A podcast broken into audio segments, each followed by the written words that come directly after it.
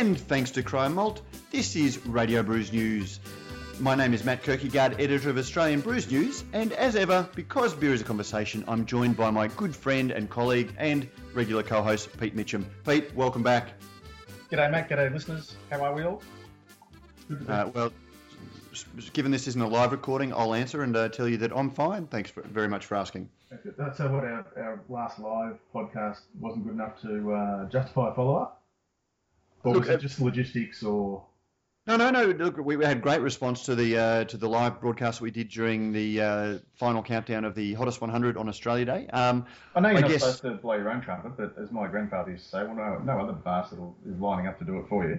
Um, but the, the, numbers were, were pretty good, I thought, for um, for the live side of things, including the um, the number of listeners who sort of tuned in for a fair bit of the, the, countdown, particularly obviously towards the end. I thought it was really great that um, Brendan Varis rang in, that we were able to speak to guys like Corey Crooks, uh, to Steve Jeffares, and to all the other guys, uh, you know, that we were able to um, to get to, to chat to. Um, and then the chat room itself in the the website part of the, the live podcast, we were getting plenty of uh, feedback as we were going along, lots of questions coming in and comments and all that sort of thing. Uh, and look, at, as, as, we say, you know, the, the, whole conversation sort of thing, we, we seemed to get a bit of engagement, which was um, which was good. Yeah, no, look, it was great, and it was something that we'll we'll certainly do again. I don't know that there's much call for a, you know, regular live podcast um, format because you know we, we do this at odd hours, which probably uh, don't suit most people. Um, but people obviously enjoyed listening in. It was Australia Day. Uh, there was the hottest 100 music uh, countdown on and uh, people were out with their friends, and yet we still had a you know, very healthy chat room and people listening. So people obviously like doing it, and uh, yeah, so I think we'll um, have a couple of uh, chats with uh, particularly some of the bigger name international brewers to let uh, you know local um, craft beer people uh, I- interact live in that format, but. It'll, be something that we do as a bit of a special occasion. But thank you to everyone that listened, and hopefully you enjoyed it, and you, you you found you, we left you wanting more. That's it. As the booby said to the bra, thanks for your support. Ah, Prof, dad joke. Um, we really should have a warning about that. Um, mate, but while we're talking about the hottest 100, we did record a um, follow-up segment, but the uh, Gremlins uh, got into it, so we'll uh, just have a bit of a chat. This is our first chance that we've uh, got a um, podcast out since then. Um, th- any thoughts on the hottest 100? There's been lots of dissection since, so we won't go too deeply into it. But yeah, no, what were your thoughts? No, plenty of, uh, of, material online for those who want to really get in there and, and turn it into an Excel spreadsheet. I thought it was great. Look, as the numbers increase in terms of the numbers of people voting, uh, and I don't know maths, I don't know um, algorithms and all that sort of thing, but to me it says that the beers that are consistently getting in that top 10 uh, uh, must be ticking a couple of boxes, and, and the, the first and second and third will be quality. So I think those beers are genuinely you, like you. You rarely. It's the sort of beer I, have never had a bad one, and I think you can't underestimate the value to a brewer of that kind of uh, consistency and, and, attention to detail in terms of quality control. Because so many times you do, you know, you and I do so many functions with the inverted commas average punter who sort of says, oh yeah, look, I love that when it came out, but then I bought a six pack and they were gushers or they were flat or I don't know, there was, the last lot I had uh, had floaties in it or something like that. So now, and it's very easy for them to kind of uh, a become fickle because they can. Uh, there's plenty of other beers around, whereas there there wasn't, uh, you know, in years gone by, and they're much more likely to sort of say, to be able to, I guess, identify a good beer from a, a one that's less well produced. yeah, sense? absolutely. And, and, that's where people want to apply. You know, when I read the comments, I, I, get the sense that people want to want to apply that the beer that is number one is literally and indisputably the best beer in Australia, and the 10, number ten is literally and indisputably the tenth best beer in Australia. And it doesn't work that way. Um, you need to look at the list as a whole.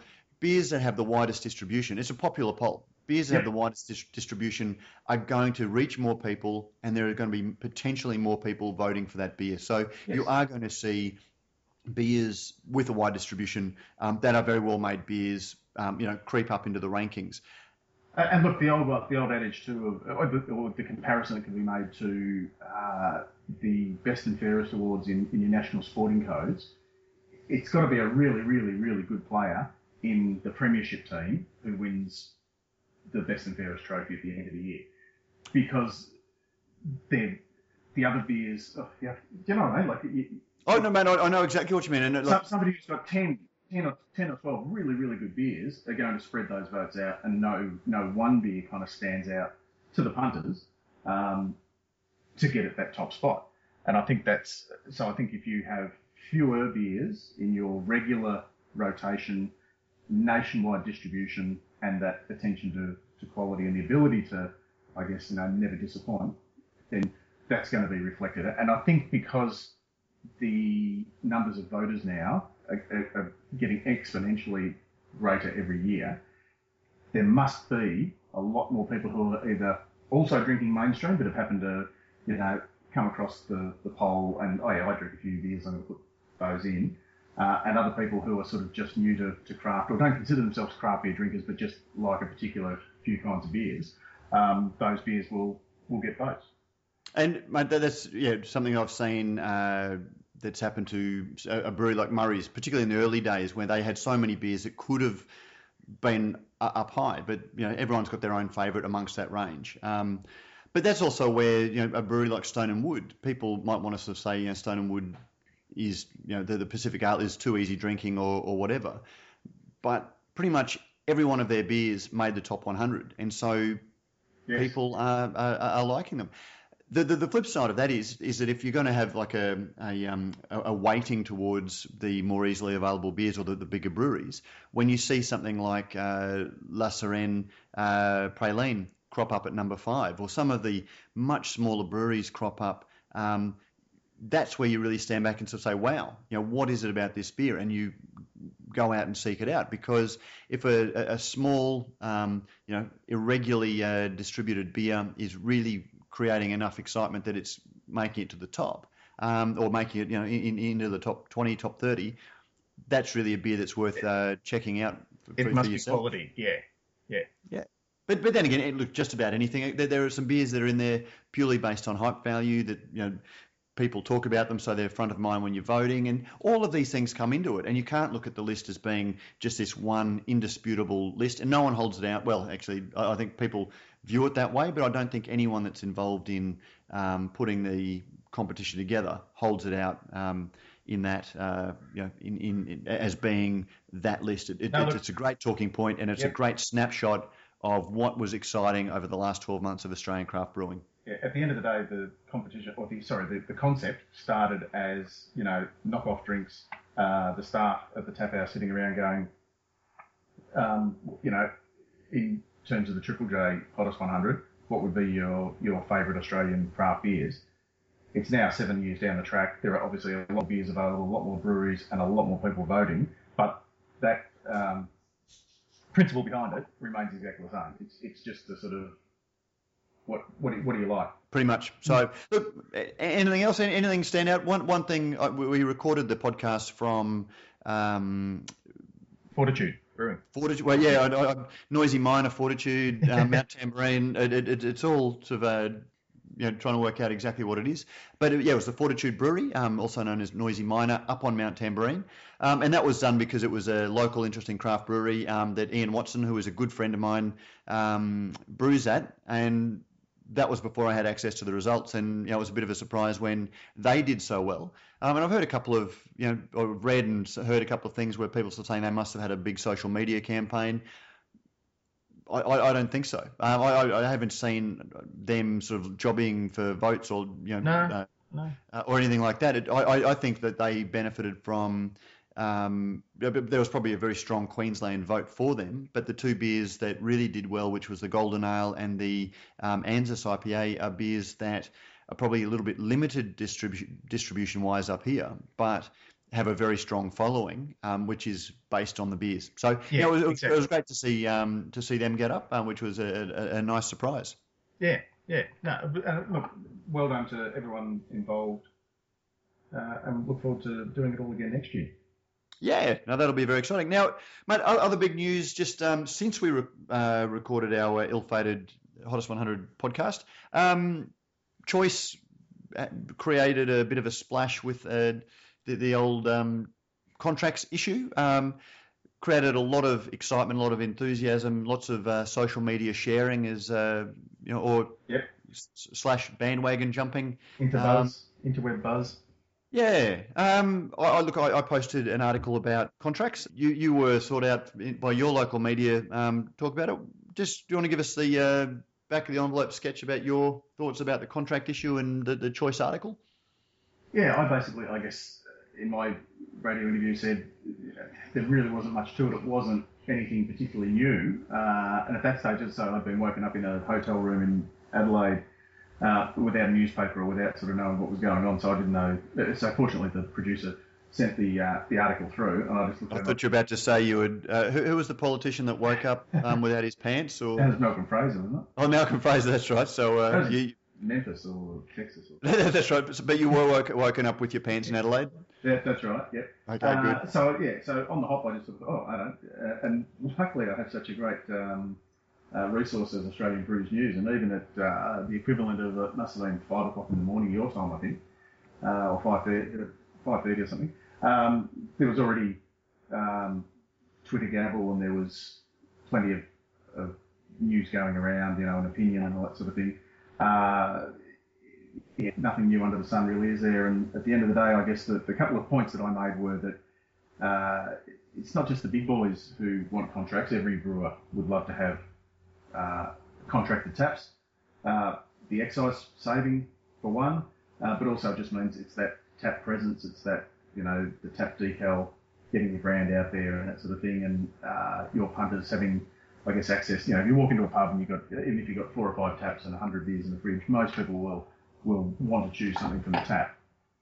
Uh, and yeah, I think it's kind of all died down now, hasn't it? Um, yeah, it still seems to be sharing. You know, like- a lot of craft brewers do it, and and that's for me. You know, I, I've, as I pointed out in my article, I've you know railed against them in the past when I've seen the effects that they can have. Um, and it, it, it always leads to some really exciting um, discussions offline. And I guess the, the one thing that I would say about that is it highlights how social media works. Um, you, you see it with excise um, suggestions. Everyone wants to say, you know, you can make a motherhood statement like the Australian government should do something about excise, and everyone shares it because everyone likes craft beer. They Yep. want to see craft brewers get a better um, run, and it's it's one of those things that it's very easy to share. It's a bit of slacktivism. You just share it, like, um, and it becomes catches on like wildfire but the issues are always a little bit more complex than that. And uh, contracts is exactly the same. As you said, a lot of small brewers want to take it on. Um, and something that you know Steve Jeffares um, has you know always says nobody makes these publicans do it. Um, the the choice article was very much along the lines of CUB shoving these contracts down people's throats. And I saw David Hollyoak in the uh, who's uh, chair of the Australian Real Craft Beer Association. Not sure how many members they've got um, or who, who they who he's representing, but um, you know, coming out and talking about you know half million dollar contracts, and obviously there are some very lucrative contracts for some of the biggest venues in the country um, that you know when it when, when they can shop their products to you know, their venue to either Lion or Foster's, there, there is some value there, but no one's making them take it. And the sort of venues that are going to take a huge contract like that aren't exactly going to have dozens of craft beer taps They're, on no, they're, because they're not turning away too many craft beer uh, destination drinkers. And but, but conversely, a lot of the craft brewers that you speak to, and particularly the guys who are charged with getting the beer, you know, from the brewery into the um, venues, you know, they're almost crying, um, you know, because of the, the, the, the tap turnover that all every small venue, because every venue that is supporting craft or wants to be a craft venue wants to have every single beer on, um, and they're constantly turning over taps. And you know, as I made the point in the article, if you've got a business and you've got staff to pay and you've got you know, bank um, for your stain, bank loans for your stainless, and you need to know whether you've got you know two thousand dollars income next week or twenty thousand dollars next week. If if you're constantly relying on small venues that are turning over taps, it's very hard to make a, a business plan. And there is an attraction in saying, look, I will give you X dollars or I'll buy this line off you and you pour my beer because it gives you some idea of projection. And, uh, you know, we- we're seeing that increasingly. And, you know, everyone's complaining about the big guys signing tap contracts. Um, yet the small guys, when the small guys take tap contracts, they're not taking those contracts at the big brewers' expenses. They're taking it at another small craft brewer's expense. Um, Yeah, and they can easily be seen as a you know small business hero for, for locking in a you know a good business plan. Yeah. So look, I mean, it, it is a complex, but that's again, there is the whole flip side that, you know, we've seen that when all of the venues were contracted, um, it was very hard for craft brewers to get their beer on. But craft beer has got a real momentum now, and I, you know, I, I can't think there are too many savvy publicans who are contracting significant significant portions of their taps if their punters want craft beer, and, Exactly. and that's why you know labeling. It, it, a lot of it comes down to labeling for me. So brewers big brewers can't hide behind eight facings, you know, 10 taps with eight different brands that could conceivably come from the one or two brew- breweries. Um, if people know that they're not being given a choice, that might. But at the end of the day, every time you buy a beer, you are casting a vote for how you see the future of the Australian craft beer industry or the Australian beer industry. If you buy um, a beer that's based on whatever is cheapest in the uh, local Uncle Dan's catalogue, that's you know you are casting a vote for where you see the industry. If you are willing to spend a couple of dollars a carton more for a, a, a small bat or for a beer from an independently owned brewery, um, then you know they've got a much better chance of being around in five or six years' time. Um, contract or no contract, you know it, it's that's what's important to me. Mate, was that I, I didn't mean that to be a soapbox. Did it end up going that way? I, I can only just hear you all the way up there, Matt. You're, you're, when did you get the when did you get the ten story soapbox? No, not at all. No, no, no, no. I, I think that, and we've covered that off now. We've yep. Move on. Beautifully done. Um, it's from one form of contract to another. Um, we're speaking to Anton Spitz- Spitzalak from Brewpack, um, which is one of Australia's largest contract brewers. And uh, it's a chat that I had with him, gee, quite a while ago now. Um, it was one of the ones that I think you were even overseas and didn't quite get around to getting it out before we uh, started getting back on. So anyway, it, it, it holds up. Um, it's still fresh and it's uh, looking at some of the big issues facing craft beer. Before we do that, we probably need to thank our sponsors, one of which is David Cryer from Cryer Malt. Um, there was a bit of a story this week, Prof. I saw that malt prices have apparently gone up and uh, demand for craft beer and the premium malts uh, has sent craft beer up, uh, craft beer malting prices up. Yeah. We might have to have a chat to Dave and uh, find out a little bit about that. But I'm sure that brewers, if you need malt, David uh, Cryer will not only give you the good stuff, but at a great price. So give Cryer Malt a call. Also, we you know we should have Alan Jones's or uh, bell ringing because the interview with Anton from Brewpack, Brewpack are obviously also a sponsor of Australian Brews News. Um, not shoving sponsors down your throat. As you'll hear, we talk very little about their beer, or it's a not really a plug for them. It's uh, in in the course of us uh, working together. I've had some fascinating conversations with him, um, and uh, I thought it'd be good to record one of those conversations uh, for you to hear. Um, take it with a grain of salt if you want, or a grain of malt if you uh, prefer. Um, but yeah,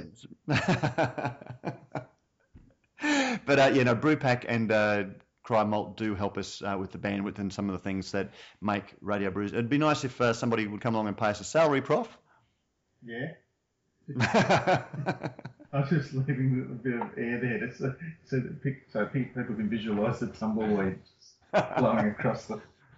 oh well, the, the, the sponsor. You The, the, the sponsorship did uh, pay for a new microphone for you that one day maybe you'll even learn how to use and Yeah, plug into your computer. Yeah, I plugged it in. I just don't know how it works. Okay, mate, I'll, uh, I'll, I'll, I'll help you out one day. Done. But anyway, bef- with any, without any uh, further ado, uh, let's have a chat to Anton Spitzalak from Brewpack. in a garden. What a garden. Only happy faces bloom there. Anton, welcome to Radio Brews News. Thanks, Matt. Great to be on board. Mate, uh, thank you very much for being a sponsor. Um, and as I've said over the last couple of episodes, that's not why we've got you on. Uh, you and I have had a couple of great uh, chats, um, you know, over the last couple of months just about the Australian uh, brewing industry.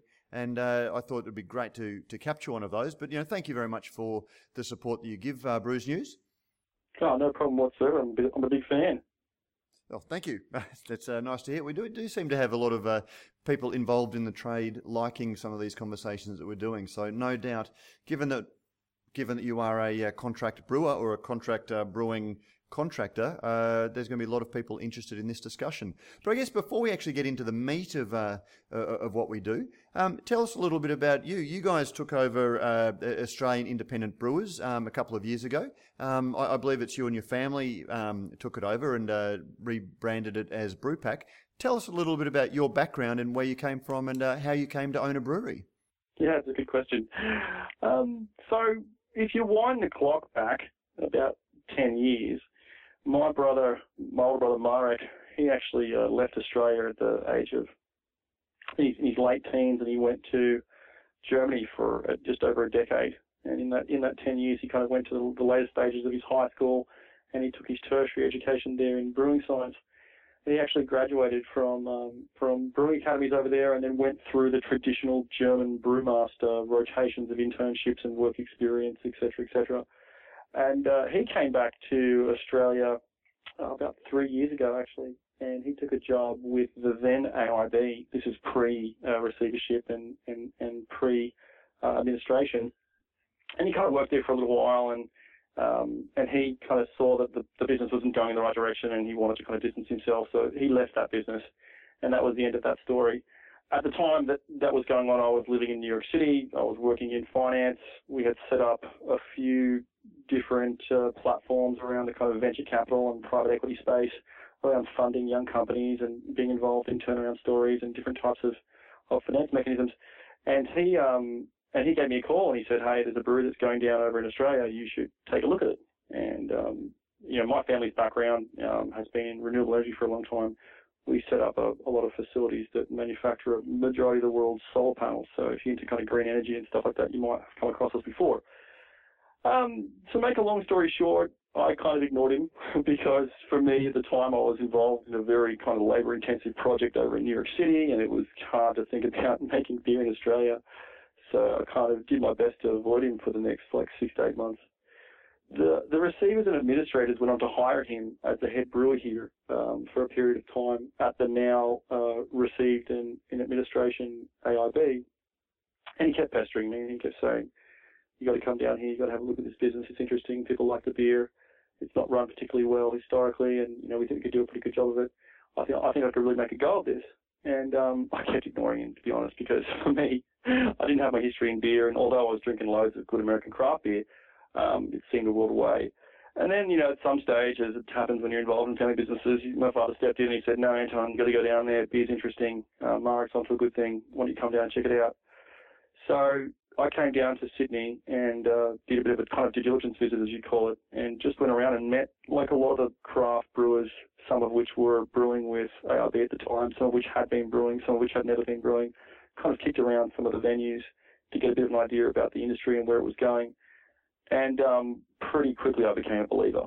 I mean, you had a facility here that, despite the fact it had gone through what would have been a very tumultuous experience for a lot of emerging brands, who were selling some of Australia's best beer, um, they were sticking by this brewery, and even though it was in administration and there was sometimes problems with supply and, and all, all, sorts of other issues. And I was just so shocked, and I kind of I, I had a look at the opportunity with regards to the industry. I went back to the states. I kind of looked at how the business had evolved over there, and you know pretty quickly galvanised a, um, a thesis to get involved. And you know, I might just uh, a while. Yeah, I might just jump in there because uh, we're going to move on to, to your involvement in the things that you've done post um, you know, taking it over. But the the, the story of a you know the, the Australian independent brewers has never really been told. Um, you know, there, there, was obviously a bit of uh, murkiness involved in, in, in what happened. Um, but Marek obviously knew that there were some issues going on. It wasn't particularly well run. That was a not a very well known secret. But I'm I personally am fascinated in, in looking at um, craft beer um, and its sustainability and whether you know the the breweries that we're seeing springing up now are going to be around in five years' time. And uh, I, I, see it as being you know how they run their businesses um, as much as anything else. Um, what what can you tell us a little bit about you know as an instructional thing for, for guys who are looking at the business side of um, craft brewing? What can you tell us about the reasons that AIB you know fell down in the end? You know, it's a great it's a great question. I think that from my perspective, I mean, I really came from into the picture quite late in the story. So, I mean, the first vision that I had of AIB was of a kind of administrated um, post uh, know, defunct entity. So for me, it's kind of it's hard for me to get a good grip around um, around exactly what all of the individual factors were leading to the demise. And, and I've, I've heard all the kind of stories that you would have heard out in the industry that probably uh, are hearsay or otherwise. Mm, perhaps not the right time to discuss those. But I think that, you know, the general concept in our business is that you've got a fairly infrastructure heavy um, business and that infrastructure heavy business requires a lot of fixed investment in order to get going to a efficient basis. And the challenge that the beer industry is facing here, which is similar to what's happened over in the States over the last 10 years, or from what I discovered, is that, you know, just the, the amount of capital required in order to get from, you know, a cottage industry to something which can provide, you know, not even serious competition to major breweries, but at least have a little bit more of an opportunity to participate um, on, t- on a few tiers below is quite large. And I, I don't know exactly what happened here from a perspective of a technical basis. I mean, there were a lot of the reason why my brother kind of left the brewery when he did was that I mean, like you know, there were times where, again, this is just his stories that he's told me, so I can I can repeat those where you know malt was having trouble getting supplies and having trouble getting glass due to the fact that the business was on the way down. And to a brewer who cares about beer, I mean, it's it's hard to kind of not have your raw materials ready and to be disappointing clients. And for him, just starting off in the Australian industry, he didn't really want to be so closely tied to that, so he made his exit pretty swiftly. And um, and yes, I mean, I think that from an instructional standpoint, um, from what I've understood of how AIB went down, it's a function of, you know, one is to make sure the investments that you make are done so at the right time in your organization's life cycle and that you can handle not just, you know, phase one, phase two of a 10 step program, but you can clearly galvanize and see that whole 10 step program realized through your own um, capital plan, through your own um, visibility that you're able to generate for your business when it comes to building large infrastructure projects like what this brewery was and what I think that the owner of this brewery had another brewery in the works, which was a problem. And so I think that those two things were a big element is that, you know, overstretching yourself and expanding too fast from an infrastructure standpoint is, is challenging. And then the second thing is, is that, you know, the, when you're dealing with um, a very distributed set of rapidly growing young companies, and that is kind of what we do today, and that's what AIB had been doing before. You know, you, you really have to make sure that um, that you know you, that, that, you're partnering with the right people that are moving in the right direction. I mean, there are stories in industry too that there was a few particular groups that had kind of gone down right before AIB went down, and there was a lot of credit exposure there, which may have contributed to the demise. So you've really got to make sure that you know a is you're partnering with the right people, and you're partnering with brands in the upward trajectory that are managed and stewarded by good, honest business people, and that you're also planning your infrastructure and planning your organization around what would be a sustainable growth pattern that's supported by everything from your capital, your organization, your sales, etc., etc. Okay, I mean, that's that's uh, some of those uh, comments are very interesting. Obviously, one of the biggest uh, creditors that went down um, was Barons Brewing, um, yes, which was an interesting case study, and uh, you know it'd be fascinating uh, that's another brewery that would be very interesting to uh, sort of get in and do some of the background to that of because they had some very good beers. They seemed to be out there, but it, it seemed to be, you know, not demand for their products, but the way that the, the business um, was was handled. So we, we, we, might park that one. But you also mentioned that the uh, earlier owners were uh, looking at expanding the brewery, which is exactly what you're doing now. Uh, what some two years after uh, you, have taken it over, so um, it, it, you've obviously thought that through very clearly, and uh, maybe you can tell us a little bit about we, your we've own. We've thought it through very clearly, or we're making exactly the same mistakes that the previous owners did stretch themselves. I mean, yeah, for sure. We're, you can look at it on either side of those coins. Yeah, I um, mean, so maybe tell us a little bit about your expansion plans first. Uh, now we're, we're jumping all over the place, but uh, as I always say, Radio Brews News is a conversation, and we uh, disappear down one rabbit hole and hopefully come up another. Um, so uh, yeah, you are um, building a second brewery. Yeah, so I'll tell you kind of how it how it works for us, and you know, it, it does it wraps into the history of what we've done here at this site since we since we took over um, AIB and turned it into Brewpack a few years ago. We kind of came into a brewery here that was quite um, archaic in its processes and its equipment, and had been severely underinvested in a lot of areas.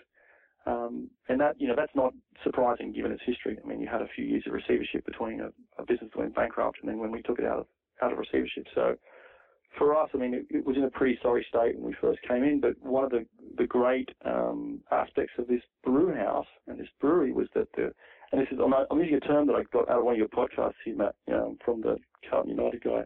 Um, the quality of the liquid was very good. And I like that term. And people were really happy with the beer when they, when they could get it. If they could get glass bottles, if they could get malt, they were quite happy with the beer that was coming out of here. And um, you know, we we kind of saw that as a cornerstone, and, and that's the reason why we took over the business. Because if we would have discovered very quickly that the customers that were here were looking to make an exit, we, we would probably wouldn't have done the deal. Um, because we wanted something that we could start with a running start, and this was an opportunity to do that. So really, the program that we had from the very beginning was how do we modernise this facility, how do we move forward, and it does require a ton of capital, a ton of patience, and there's ups and downs along the road, and, probably our customers would be references on this. I mean, it, you know, when you're trying to upgrade a brewery, it's, it's you try you do your best job on forecasting when it's going to happen, how it's going to happen, but you know you can't you can't do it um, you know perfectly according to plan every time. And so over the first two years, we we've managed to achieve that, and we're really happy with the result. And we think the facility is doing really well, and the breweries continue to grow and to cater to the next stage of growth with our clients and pick up new clients and what have you. But there's a theoretical limit to what we can do here, um, and we're pretty fast approaching that. And when I say that, it's not a perspective that, you know, if one of my clients tomorrow or myself grows our brands, um, that we can't service that. But, you know, the second stage evolution beyond that is becoming very difficult to see us being able to house that here, which is testament to the growth in the craft beer industry in Australia because we make a lot of beers here. And so really we're probably a pretty good um, barometer of what's happening in the industry because when we're really busy and we've got new business development calls coming through the door. That really means that people are accepting more craft beer and people want to do it because we're kind of a go-to guy now in the industry of getting this stuff done. So, you know, we saw that at some stage in the future, and, you know, the way I articulated this to my clients was, look, we're probably, even with the expansion that we have already conducted, and we, you know, we doubled the brewery capacity, um, you know, each year that we've been in operation for two years, so we're looking at about four times the capacity now that could ever been done before you know, we kind of felt that maybe this summer we've, you know, we've got pretty well covered. We think we, we think we can handle everything that we might get thrown out this summer. But if we roll the clock forward another year, that doesn't look as certain, um, depending on you know how we manage to retain and grow clients and how Stockade does and the rest of it. And then if we roll forward a year after that, you know, things look a bit a, a bit challenging. Um, and you know that is based off you know, a bottom-up analysis that we've conducted from, you know, our existing Rolodex clients and our own brands, and then a top-down analysis and say, okay, you know, where do we think the craft industry is going?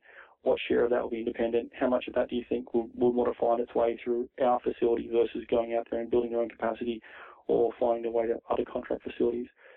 So, you know, you've got a situation where you've got on the horizon a few years out, you've got not, you've got a limitation in capacity and for us, this business was never really about this facility. This business was never really about, you know, doing what we could do in Smeaton Grange.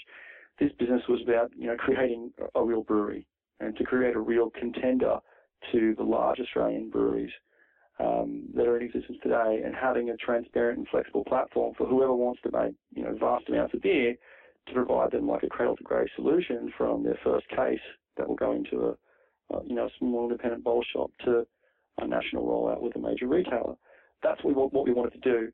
And although we're able to do that at today's level of craft beer um, for our clients and for ourselves, in order to do that, you know, in the future, if the market takes the turns that it has in the States and the market share continues to grow and people want differentiated products, you, you really have to invest in your future. And breweries take a long time to build. So, I mean, all those factors come together and then we say, look, you know, we need to, um, we need to start looking at what the next step is for us. And it's funny because at the same time as we're looking to expand, you know, our, our operations to additional um, breweries, we're also you know, continuing to improve this brewery. So we've got an improvement program that we've just conducted now on the packaging side. We've got another one happening in the late later this year on the brew house. So we've got you know an immense amount of capital works that are always ongoing in our facility to keep up with with the industry, keep up with the demand from the type of beer they want to make and how much they want to make of it. And um, we we saw an opportunity. Um, there was a facility out near Goulburn that used to be a large Coles Myer distribution facility, and it had been vacant for a while because the owners couldn't find a way to, to kind of sell it to a major distribution company. The local government was supportive of transitioning that into a into a manufacturing facility, into a large brewery. And so we said, okay, you know, let's let's put some work behind this and see whether or not we might be able to get in at a reasonable cost basis and, um, you know, seven months later, we've got an approved DA. Um, we've closed on the property, and we're kind of well on our way in planning our much larger, um, much larger brewery, which will you know will be a home for um, if we're successful our own brands and uh, and some of the brands that we manufacture for today that, that go on and have requirements that exceed this facility and, and then who knows what other opportunities might be for us. But it's a long time away and, and with regards to brewing you've really got to plan quite far out. So, you know, we're not we're trying to learn from lessons um, that have been, you know, paved before us in the example of AIB its, its own expansion plans. But by the same token, I mean, if, if we don't move upwards with the industry and if we don't if we cannot supply, um, then everybody loses. You know, we don't have a business that realizes its full potential, and our clients aren't able to get you know larger and larger amounts of beer to satisfy their consumers, and the consumers themselves don't have the choices that we want them to have in the marketplace. And so, for all those reasons, you know, we're starting to plant the seeds now that we hope can harvest over the next two years in, in just additional capacity and being able to, to cater to different types of clients. I guess uh, when I hear you speak, um, you know, I, I, spend a lot of time around brewers, and you know, there's a lot of talk about passion. And uh, I, I, hear a businessman talking when I speak to you, which is uh, one of the reasons I really wanted to have a chat to you. Hopefully, you'll find that a compliment. Um, uh, but when, um, because I, I, think that the, the business side of things is one of the things that you can't, that you don't often hear spoken of in the craft industry. And uh, yes, you know, um, beer quality and interest and those sorts of things is important, but they are still businesses. Um, and uh, so it's fascinating to hear you talk about that. But I guess with all that you're talking about capital investment and forward planning uh, and you know in, investment, um, what I really hear that coming back to is you've got a lot of faith in the future of the beer movement that we're seeing now. You see that the, the, the trends that we're currently experiencing now are going to continue into the future. Yeah, absolutely. I mean, so and again, I don't want to fall too far into your stereotype of your archetypal cold-hearted businessman. Oh um, no, I, I, didn't say cold-hearted. No, I, well, I, look, I did. I, I, bought a distressed. I bought a distressed building, a business. I've just bought a distressed building. I mean, I'm kind of, I'm doing finance deals. Um, Oh no, no, yeah. yeah so that, that, that wasn't a pejorative uh, description. No, I don't. Look, I don't uh, mind. I spent I spent ten years on Wall Street. I got no problem with that. The, um, the yeah, beer so, never sleeps. Yeah, the beer, beer never sleeps. I would say this. Um, yeah, I mean, it is, it is, it's an interesting concept here. Um, I kind of, we've been involved in other businesses which are part of the same global trend that we're trying to capture, which is, you know, what I refer to, and I've used this term with you before, I think, um, the democratization of the consumer. So whether it's bread, whether it's meat, coffee, there's a bunch of consumer product areas which have had historically quite large companies behind them um, that dictate to consumers what it is that they can buy and how much they can buy it for and what their choices are. And those, you know, over a long period of time, so over a mega cycle, you may have that basically conforming to um, what is manufactured most efficiently, which is a natural tension between creativity and large scale manufacturing.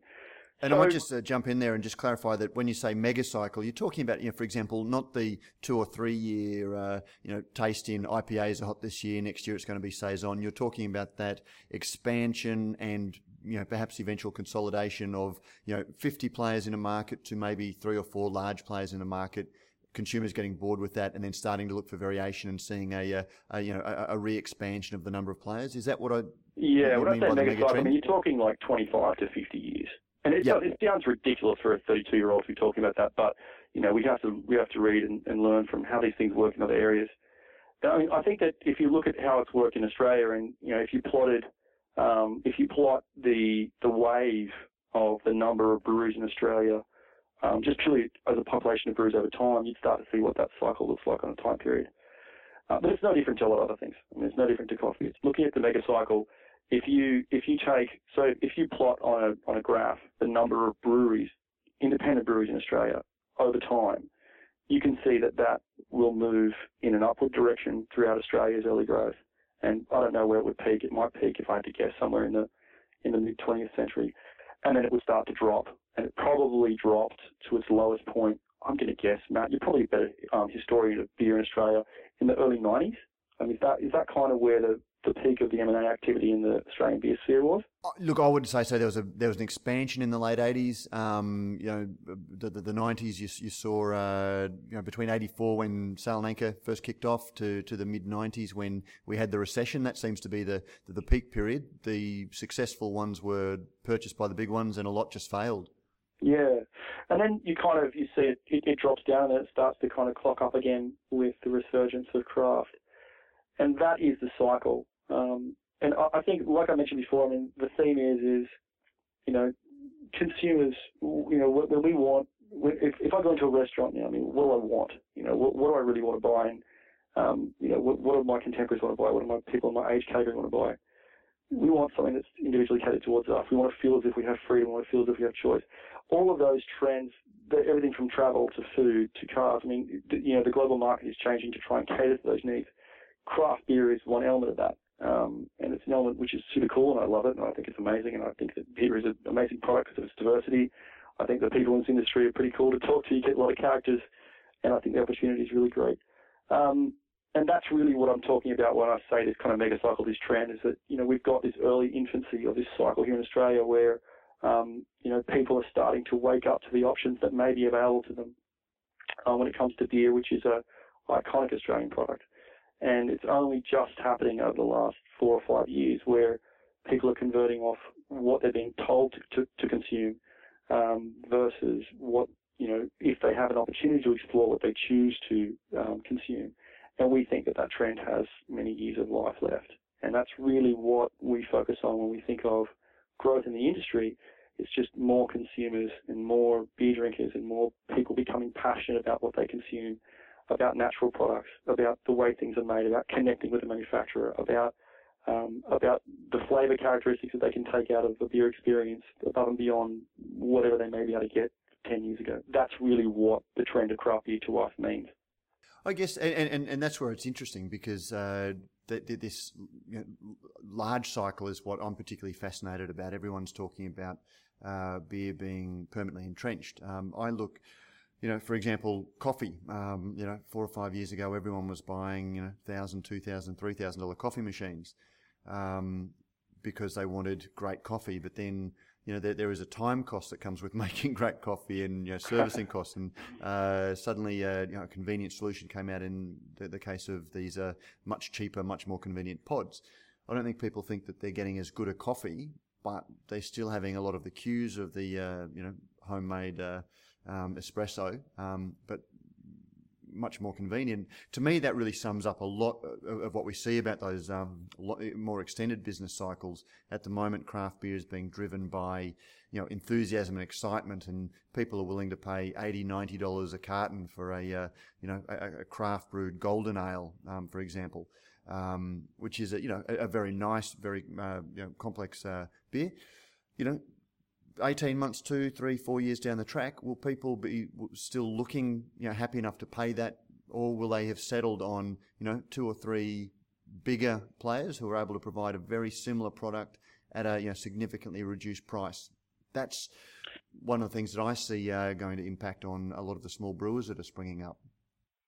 Yeah, I think that you've got you definitely have that concept. So but it also it also plays part and parcel to the business cycle for those individual breweries because if you roll the clock back two or three years, the number of breweries that can offer um, a product in those you know, more premium subcraft price categories that drive volumes is, is, is not as much as it will be five or six years from now. Once you've had successful business growth and breweries move from uh, restaurant pubs to production facilities to medium-sized production facilities, and who knows, maybe even large brewing groups. That transition will translate to the option of those um, brand owners and stewards to be able to offer to market solutions that cater to different different areas of that volume pyramid. And I think that as that evolves, you know, you, you'll see that. I mean, I don't know, I can't make a comment on, you know, maybe the first time that you offer choice to market, the first person who who offers, you know, you know, a hand roasted, imported Ethiopian coffee bean uh, when everything else is, you know, factory made Colombian. The first time somebody does that, it's different, it's interesting, they can charge an enormous premium. Certainly they can. Um, and over time, you would imagine that as more players enter that market and more people start providing those variants, things get a little competitive. I think what you'll end up having is you'll probably end up having the, the transition on the mass volume basis similar to what you've depicted, but you'll probably still have on the fringe, you know, a, a, a core um, artisanal generation engine of people who keep coming to market with more and more creative and more and more differentiated products that continue to charge that amount. because I do think that the consumer, you know, there's always a pursuit for something that's edgy. There's always a pursuit for something that's different. And the more and more um, that the craft guys, uh, you know, and ourselves kind of conform into those and get more out there, it's kind of funny. It's almost like anti-establishment. I have this this this concept, and I have this discussion with some brewers sometimes. It's you know, if, if you're a, if you're a craft brand and you're on the upper trajectory in the early days, you've got this fervent movement. You're different. You're unique. But once you start to get, you know, your taps out there and your pack is distributed across a nationwide national retailer, you know, people start to say, oh, you know, this is, you know, how crafty are you now? I'm going to go to the guy who's just starting up who were like you were two years ago. And I, I don't know. I mean, I think that it would be, if you can manage to balance the two of those together, stay fresh, stay creative, engage your kind of loyal, um, fervent followers throughout the entire trajectory of your growth curve, you know, but still able to deliver on, you know, what you need it to be in order to be a serious player in Australia, which is a product which a lot of people can have access to. I think that's a recipe for success, and you'll be excited to see which brands manage to achieve that over the next three or five years. Oh, it's it's going to be a fascinating time. I, I, I guess one of the things that uh, that brings in it's it's a nice time to start talking about contract brewing because for me. Um, one of the issues that I've been really railing about um, quite loudly is uh, labelling, and that's not anti-contract. Um, you know, that, that's not anti-contract at all, but it's just sort of looking. Because you're a crus- you're such crusader for the truth and transparency, aren't you, Matt? At the at the expense of all things, that's really what it comes down to. At the expense of all things, you think, oh, oh well, we'll see if I can keep paying the mortgage. We're about to have that debate. but uh, but you know, it's never anti-contract brewing. But one of the things that matters to me is looking at this. Um, you know, I, I, got into this because I love beer. Um, I want to. I don't want to go back to the end of the cycle where we have two major players and no choice. Um, and that's something that's important to me. But um, you know, I, I see that uh, labelling is a big part of that. And you know, as as that business cycle goes on, and uh, you know, you, you've got a multitude of players who are coming out with similar products. Um, a, a, a, small brewer, you know, a, a small, um, and we'll use, use craft in the really strict definition of the word, uh, you know, small, independent, traditional. Um, you know, that they're making everything themselves. They're doing it in house. Um, you know, they're the guys that, in some respects, have the ability to to bring out the really interesting beers very, very quickly uh, because they can, uh, you know, they're fully in control of their own destiny. Um, and I would like to see them survive. And for me, um, their brand is very important to them and what this definition of craft is. And, uh, you know, I, I guess um, another stage of that business continuum are the brewers that you cater to who, uh, you know, have their own brewery and then provide them scalability, you know, rapid scalability without a huge capital injection. Um, and then the other, you know, then, then there are also guys which are, are label labeling companies who may or may not have a brewery, may or may not have their own recipe, um, but have an idea to, to sell.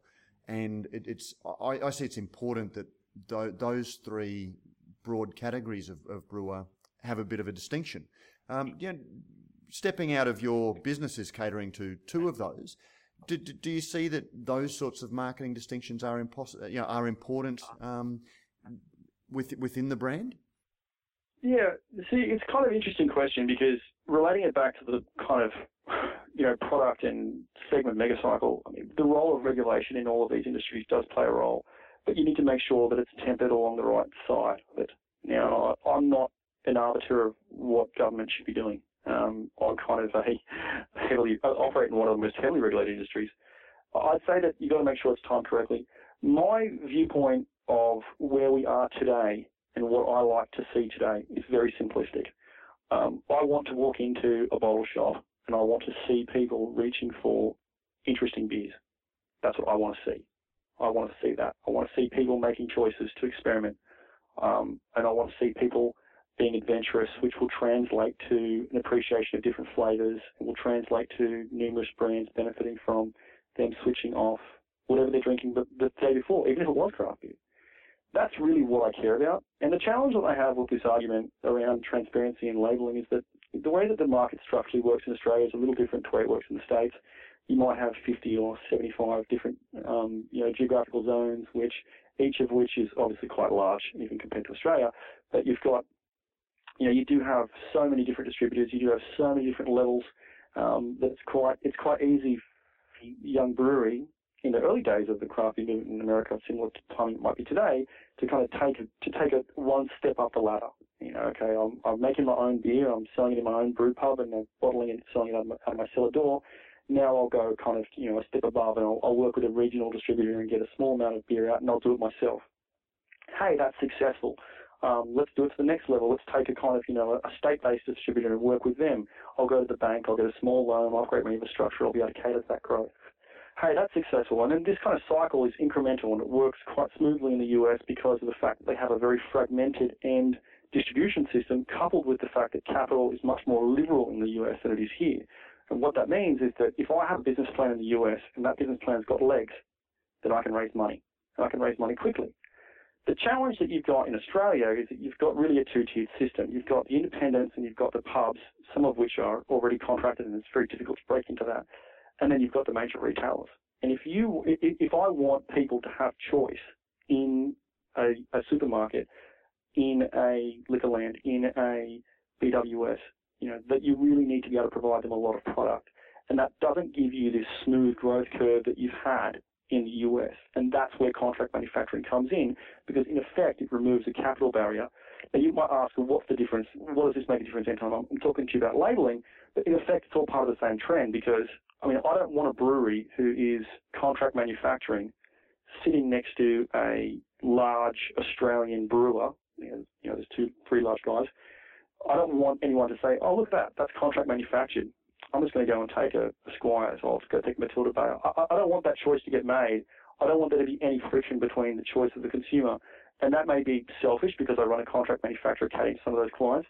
But to be honest, it wouldn't be bad marketing for me if every single one of those bottles said made at Brewpack. So uh, my my opinion is that at the stage of the life cycle that we're in right now, choice is really what we want consumers to have. And I think that anything that we can do to promote that is kind of fair game. And you know, two years down the track, when you've got you know 15 or 20 large craft breweries that are out there making their own beers, maybe the role of regulation comes a little more pointed, especially having blatant disregards for mislabeling and misleading. But personally speaking, I will always favour whatever is kind of current and relevant today to drive that consumer choice. And that's my position on it. Absolutely. And uh, sorry, I, I, I, think we sort of uh, sort of got a little bit more heavy into the the, the topic than I meant. I was uh, you know, I was just sort of really looking at um, you know, contract brewing provides that very important mechanism. I guess um, in terms of we, we still are faced with having two major brewers um, who are going to be able to produce uh, beers of the quality of um, James Squire and Matilda Bay, um, you know, much cheaper than small craft brewers, um, you know, small um, you know owner brewers, and even I, guess a facility such as yourself uh, for the time being.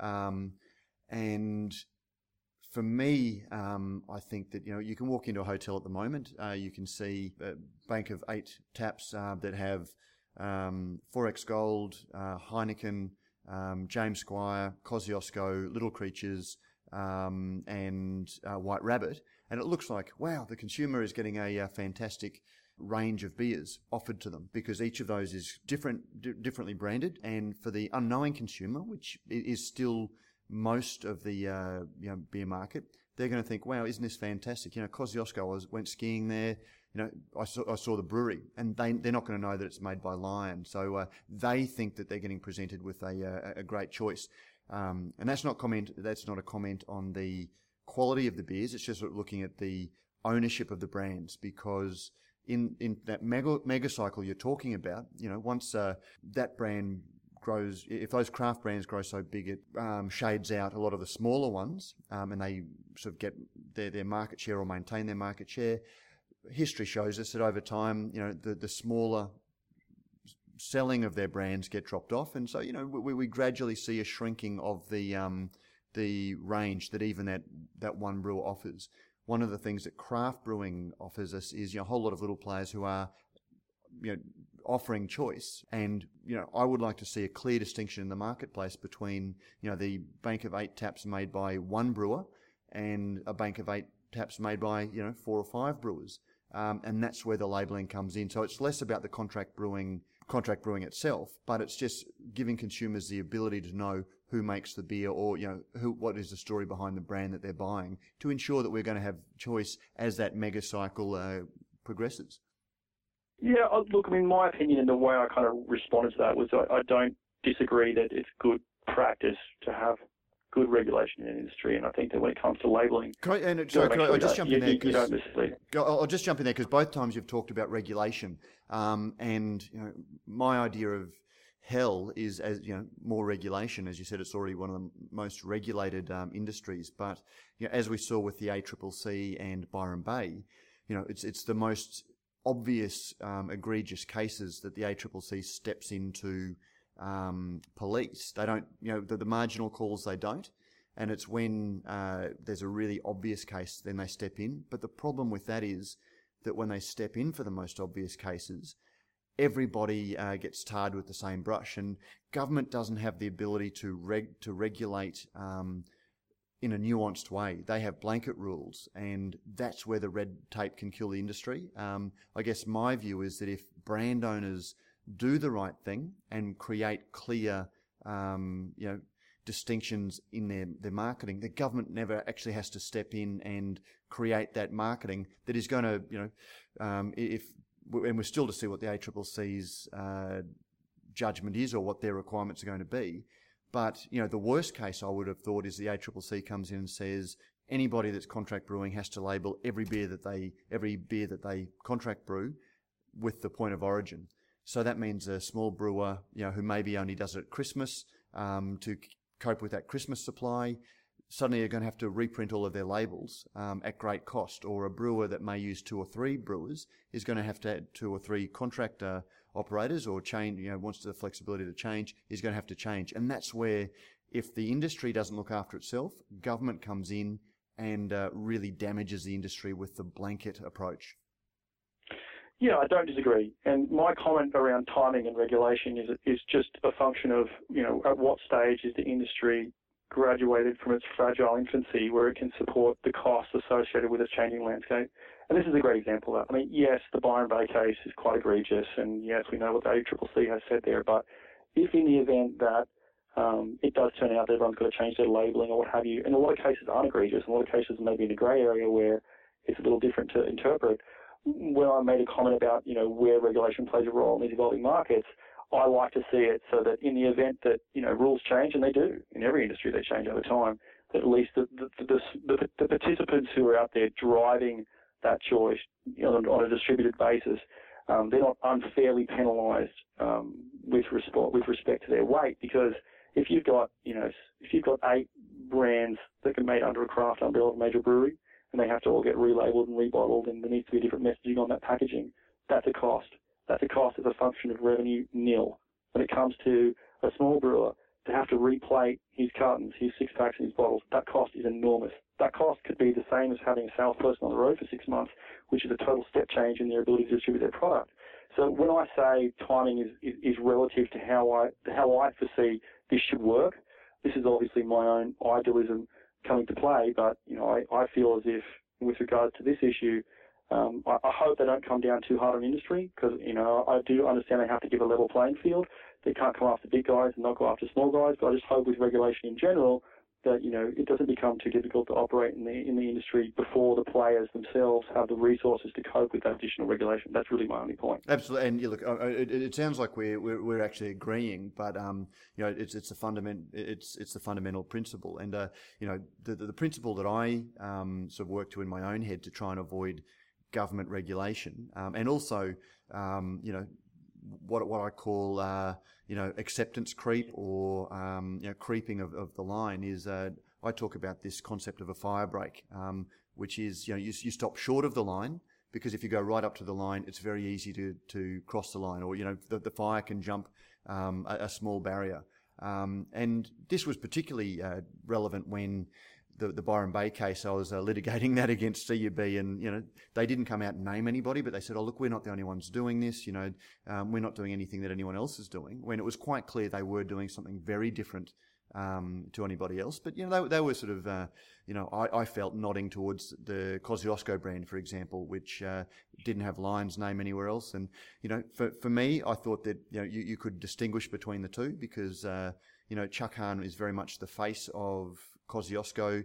Everyone knows that Chuck works for Lion, and that was certainly Lion's position. But you know, it, it, there is a continuum, and uh, so Byron, uh, Byron Bay Lager pointed to Kosciuszko. Um, when you speak to Chuck Hahn, and I did a uh, conversation with Chuck Hahn about 12 months ago, you know, he looked at some of the, the, the, the craft brewers. The craft brewers, when you speak to them, they can differentiate themselves. And because it's a continuum, you, you reach a point where you do get to the line and suddenly you don't know whether you're over the line because everybody has sort of just kept pushing it. So, um, I mean, my point is the brand owners um, should, you know, be upfront about it because if they do, then you're not going to get everybody else pushing. And, you know, the, the, the thing is, and, and I hear you saying it yourself, um, you know, everybody knows that not everybody should have to do it but yet everybody sees themselves as the exception, and uh, you, you, get to the case where some of the, um, you know, some of the brands are going out of their way to portray that they do have a brewery um, when they're just not, and uh, it doesn't matter to the liquid, but brand perception does matter for people, and uh, you know.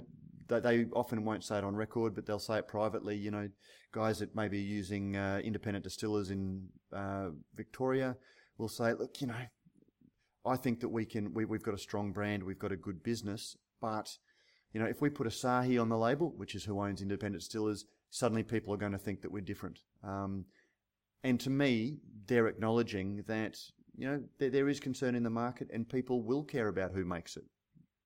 Yeah, I don't. I don't dispute that that might be an issue for some people. And I made the example of where you walk into a bottle shop and which bottle do you reach for? You know, a small independent craft manufacturer a craft brewer who has a batch contracted or a large brewer, which, you know, and I just personally, what I'm trying to avoid in the argument that I make is, you know, giving additional advantage to groups with capital. And to be honest, although there's a lot that goes into making a successful beer brand, it's not just how much money you have. It's you know, you know, how well can you connect with your consumers? What is the quality of your product? Is your recipe on point with what the market wants? Um, you know, can you handle your operations? I mean, so many of these things that you've touched on yourselves but you know, one thing which has been a consistent theme in the beer business over the last you know 150 years is that you know capital is king here and everywhere else. And I don't want you know whether it's the larger breweries or if it's the smaller craft guys who are able to raise money and grow quite quickly. I think that we you know personally speaking, and I'm on the other side of this fence. I have a brewery. You know, I, I kind of I'm I have a brewery, I have a brand. I just feel like I want those small guys, even if they don't have the the coin, to kind of get that first leg up that they need and get their great beers to consumers. And anything I can do to help them, I, I want to do that. And anything the industry can do to help them, I think that's great. And you know, the guys that are more established with production assets themselves, which cost millions of dollars, which require investment and collateral and years in planning, we want to kind of make the market liberalised so those guys don't own it. And maybe the way to do that is to change the philosophy of the consumer to know that if a beer is contract manufactured, it's not necessarily better or worse than a beer which isn't. I don't know. But, you know, if somebody says to me today, you know, I'm in a supermarket and just like I said, they reach for a beer which is made by a brewery, one which is made by a contract manufacturer, and they say, ah, oh, you know, like, you know, this is just the same as, as the Squires beer. I would say, no, it's not. I mean, these, you know, how beer is manufactured is not the same whether it's in one facility or another. We have some brand owners that, you know, that are there every step of the way. We have some brand owners that drive the brew house. We have some brand owners that assist us with packaging. So, I feel like you know it's not a one size fits all solution, but the overarching theme that I push for is, you know, what what can we do to kind of drive this liberalisation of the beer market? What can we do that will drive people to have a choice? And that's not just towards my beers. That's not just towards craft beers. I mean, I really like to see people walking out of bottle shops with a six pack of Squires. I, re- I love that. I like people walking out of a bottle shop with a six pack of Fat Yak or a Cooper's Artisan series. I think those are great choices for consumers to make because I know that once they start on that journey, that they're going to find their way into some serious stuff, which is which will be interesting. It will be an opportunity to participate in that for us or anyone else who's making cool beers. And I think that you know everything that we can do to kind of usher that journey and, and its destination is what we should be doing, and that's my opinion. And, yep. my oh, and, and I, I, hadn't actually uh, planned to go into this level of uh, discussion about uh, contract brewing, or you know, and and, and looking at it. But uh, seeing we've gone that way, the, the one last thing I'll um, sort of uh, discuss about it, and uh, you know, perhaps my greatest fear for craft brewing, and something else that ties back to labelling is. You know the, the the two retailers who are you know with their vertical integration models have launched their own brands and perhaps the uh, you know to use that word egregious again the most egregious example is Steam Rail by Coles which uh, you know it's impossible to find information about who owns it, who brews it. Um, they've got carefully crafted stories. And uh, you know, over the last twelve or fifteen months, I've walked into First Choices regularly, and uh, you know, just engaged the salespeople. Oh, this steam rail, who makes that? And I'm told every time, uh, you know, oh, it comes from a little craft brewery in Melbourne, um, and you know, various varying themes of either the same brewery that makes that one, pointing to Mountain Goat, or I've even been told it comes from the Mountain Goat Brewery.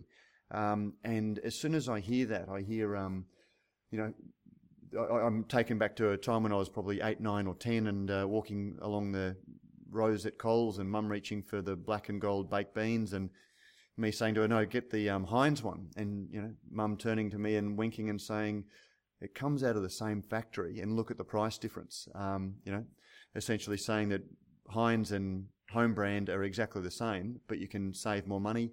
And these days, you know, fast forward to I guess the uh, the end of that mega cycle that you talk about. Walk into Coles these days, and there is one leading brand of baked beans, um, and three home brand, three various uh, grades of home brand, and nothing else. And uh, my fear is that that's going to happen with um, craft beer as well. Um, once the initial expansion stage um, goes, we're going to see the retailers putting more and more pressure through their own home brands. And if, if, if the craft brewers let them do that by being lax in their own labelling, then we're opening the market to dodgy or you know hidden um, Coles brands or hidden home brands that are going to uh, you know really take out of the market um, five ten years down the track. I don't really agree with the concern of it as much as you do, to be honest. I mean, maybe your crystal ball is a little, you know, further into the future that you can see than what I do, but I'm not that concerned about it. And the reason why is because I do feel like some of their beers are good. I think some of those beers are really good, and I feel like those guys are doing a great job along the same trend that I mentioned before of kind of driving the opportunity to get to get consumers to have choice. And they're doing it with their own products, and I think that's great. And it's their right. I mean, are they giving the consumers choice because they're not evolving any. Uh, Coles particularly have taken the most popular categories, you know, beers across three or four categories, and just parroted them. And I, I and you know, not saying that they're bad quality beers, but in terms of the the offering, they're at the lower end of the flavour spectrum for each of the styles that they've chosen. So, you know, to, to me, they're going into creamer market, not creator market. Yeah, I don't, I don't really share so, okay, so even if you were correct to say that those are variants of existing and they're not pioneering their own flavour creations, I, I don't. I mean, there are some collaborations that supermarket brands are doing with, you know, really respected brewery houses to kind of get really interesting beers. So I don't really wholeheartedly buy into that. But the more important concept is when I look at how a vertically integrated person behaves in industry, what, how are they behaving now? Now, you can have a broader argument about the role of Coles and Woolworths in Australia. I mean, these are very creative and ambitious companies. I, I have to take my hat off to them. I think they're doing some amazing stuff around big data. These are this is probably a unique test bed in Australia because you've got a small enough market that you can probably dominate a whole country, and you've got you know a, you have these existing players which have managed to kind of form themselves into these two large groups. And I have to say they're doing exactly what they should do, which is exploiting opportunities that are in front of them. And I can say that from their behaviour so far, I don't see it being negative. And the reason why I say that is because some of the best places I can buy beer these days are first choices in Dan Murphy's. And it's not about just buying steam rail beer. It's not just about buying home brand beer. I mean, I, I go into a, uh, the, my local first choice liquor, and they've got a great selection of single serve American craft brews on the shelf. They've got an amazing selection of Belgian triples. This one brewery, just uh, this one bottle shop down the road from me in Maroubra, where I live, has got you know seven different types of Belgian triples, none of which are made by um, the home brand. Now, if you were to draw a parallel to perhaps the most feared concepts, you might look at, say, you know, home brand commodity products, bleachers, I don't know, maybe some vegetable categories, and maybe these guys have been able to kind of uh, to control that. But you know, from their behaviour so far in the industry, they're not. And if they were, they would be reducing the number of SKUs that they're off on the shelves, not increasing them. And I find that that's not in, in, in some intrinsically altruistic um, philosophy that these guys have. It all harks back to what does the consumer want. And despite whatever, you know, Coles and Woolworths or Lion Nathan and Carlton United or Coopers want to do, at the end of the day, there are five groups, six groups, seven groups who have resources and have brewers and have production facilities and distribution capability. But, you know, what I'm seeing in the market today, and this is what I'm seeing from consumers all over Australia, they want more choice than what a few groups can offer them. So what I would be more concerned about is if their ability to create and to put products on the shelves that are so diverse, that are so creative, that are so interesting, outpaces the demand of the consumer to experiment, I think then you cross the Rubicon where you have to be careful about what they're doing. But at the moment, you know, they're out there happily stocking great craft beers, doing a great service to, to the Australian craft community by getting it out there and really kind of championing the larger scale distribution of these products. And the consumer themselves are saying, yeah, great, I'll, I'll grab a six pack of Steam. Hey, but while I'm here, I want to try a 500 ml road bottle, or I might just go grab one of those interesting stouts from England. And I feel as if, if their attitude was towards commanding control, they wouldn't be allowing so many SKUs to continue to increase and give so much autonomy to regional store managers like they do in order to fill their shelves with what's on their extended ranging list, which is really broad and really cool. So I, I don't know, again, back to my first comment about what will happen five years from now, what will happen 10 years from now. You know, will this go the way of some other markets, categories in supermarkets, like, for example, gasoline or what have you, where these guys have a lot of control? But for the moment, I see them being great actors. I see them being great distributors and great believers in craft beer some of the people that I talk to at these groups are, you know, super passionate about beer and they're taking an active hand in developing their own products. So I think that, you know, craft beer has a lot to thank to these major retail groups because without them, you don't have access to 80% of the market. And at the moment, some of the most successful stories in the independent craft beer are really being supported by these guys. So I don't feel as if there's a congruency between what you fear and what I see today. But then again, like I said, I don't have a crystal ball for five years. Look, I don't have a crystal ball either, but I, guess that's the, the, the fundamental difference. I, I, agree with what you're saying about their behaviour now. They're getting craft beer out, but you know when you when you look at the way they've acted in the past, um, you know at, at, the moment craft beer is growing so quickly um, that we're in that very early part of the upward curve.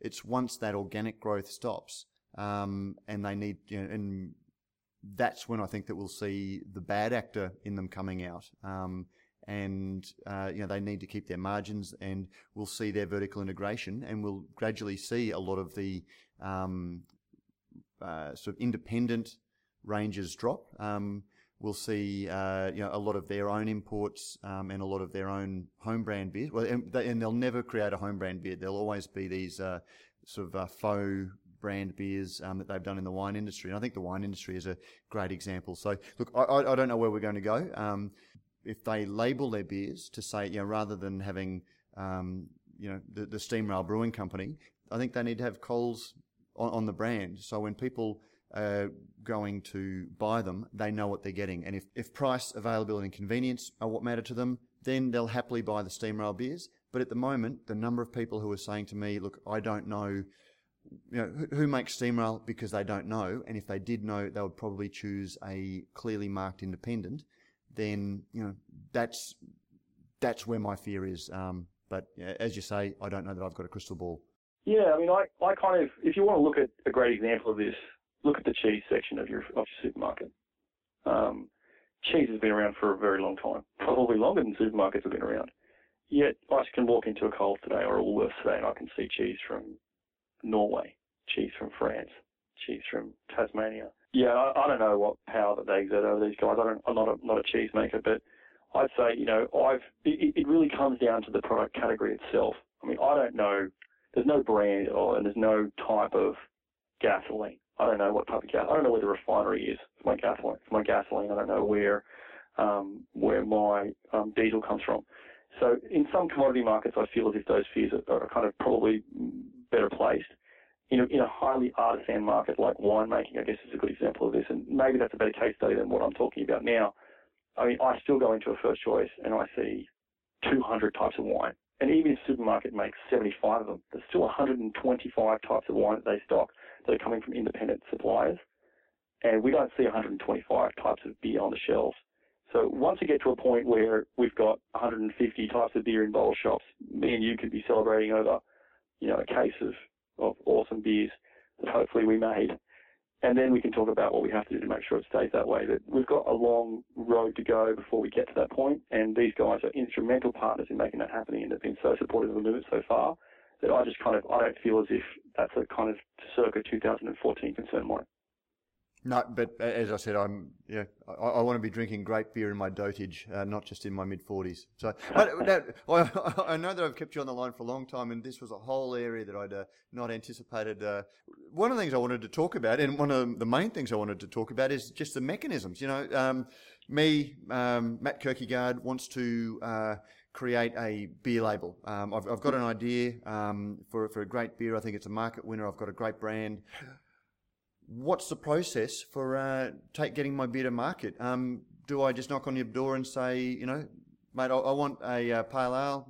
Do, do you have a menu of pale ales I can choose from, or do I need to come in and talk to one of your brewers and give the exact specs and uh, no no recipes? You know, how do I go about taking my idea um, and getting it on the shelves um, yeah, using contract brewing? That's a, that's a good question. I, I think that it, it really differs by group.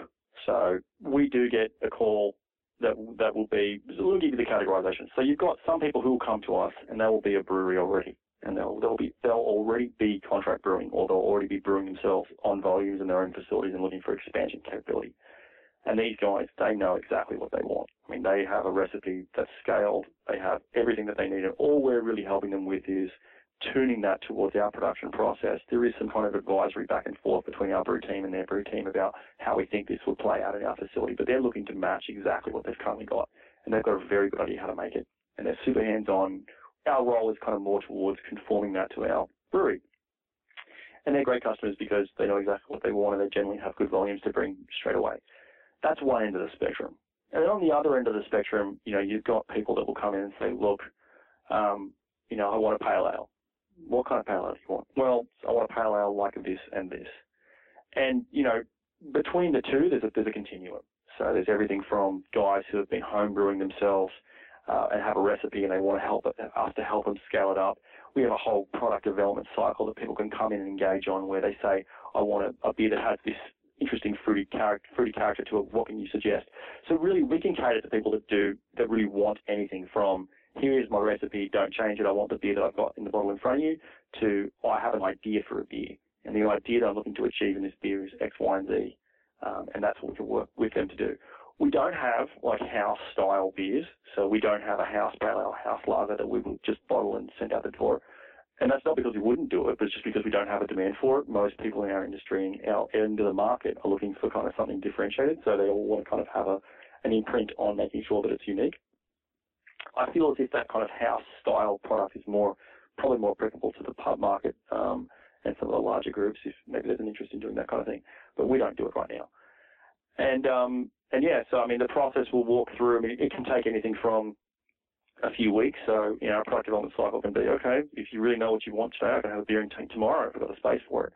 To kind of really working with someone through tasting programs and benchmarking and, you know, bringing hops and even, you know, bring, doing small batch brews through the homebrew kits of, of our of our kind of senior brewers who you, know, you want to call them homebrew kits, but they're pretty interesting brew kits on a small volume. and they'll kind of, yeah, I mean, you can imagine what a head brewer at my facility would have at home. I mean, it's, it's pretty crazy brew set.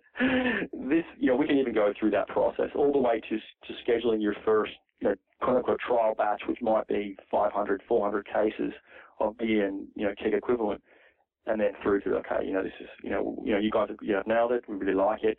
Let's move forward. And, you know, here's a schedule of how we want it that's kind of how the product cycle works in a nutshell. So, what's the smallest batch that I could come in and say, you know, can I come in to say, look, I've got a wedding, I want to give the guests a carton of beer to say thank you, you know, uh, could I have 80 cartons of beer? Yeah, well, I had an Indian wedding and I had 400 guests at mine, and we could have easily, easily catered for that on a first batch. But if you've only got 80, 80 people, it's probably a little below where we would be able to provide. So we would start on our um, on our customers around the, the 500 to 600 mark for for their first you know commercial scale batch. The cartons of beer, you, you, you mean? Yeah, cartons. I'm talking yep. you know 24 330s. Yep. Um, and that roughly equates to say 40 to 50 hectolitres of beer, and that you know coincides pretty squarely with where our brew house can operate at its lowest end. So, and what sort of due diligence uh, do you uh, do you go through? Obviously, you know, we, we, talked about AIB, which you inherited. There were some uh, players who may not have um, you know, who may have contributed to the to the failure. Do you go through and check out their business model before they do it, or if they, uh, you know, or they they pay up front when when they're when they're first timers? Yeah, I mean the commercial terms of how we operate are kind of complex, so we won't get stuck down into that. But from what your perspective is, is do you vet people that you brew beer for? Um, you know, it's a it's a pretty simplistic model for us. I mean, I don't, you know, for us, so long as the beer can leave here um, in, a, in, a, in a form that we find is commercially acceptable if that's terms, if that's paying COD, which is basically is, if that's um, if that's you know however it, it leaves here, that's okay with us, so long as you know from a regulatory standpoint um, on the excise, you know this is taken care of. So the, the minimum hurdle that a client would have to make is that they've got you know for for example 4,000 litres of beer, and that's being packaged in a format that we can handle here, and that it leaves the facility you know under a commercial arrangement that we're happy with with the blessing from the ATO. That's basically what we would see as our kind of minimum hurdle. And that doesn't mean that we're out there providing, you know, beer to mobsters, but that's not the kind of characters that come knocking on our doors and say, hey, I want, I want, I want to build a brand.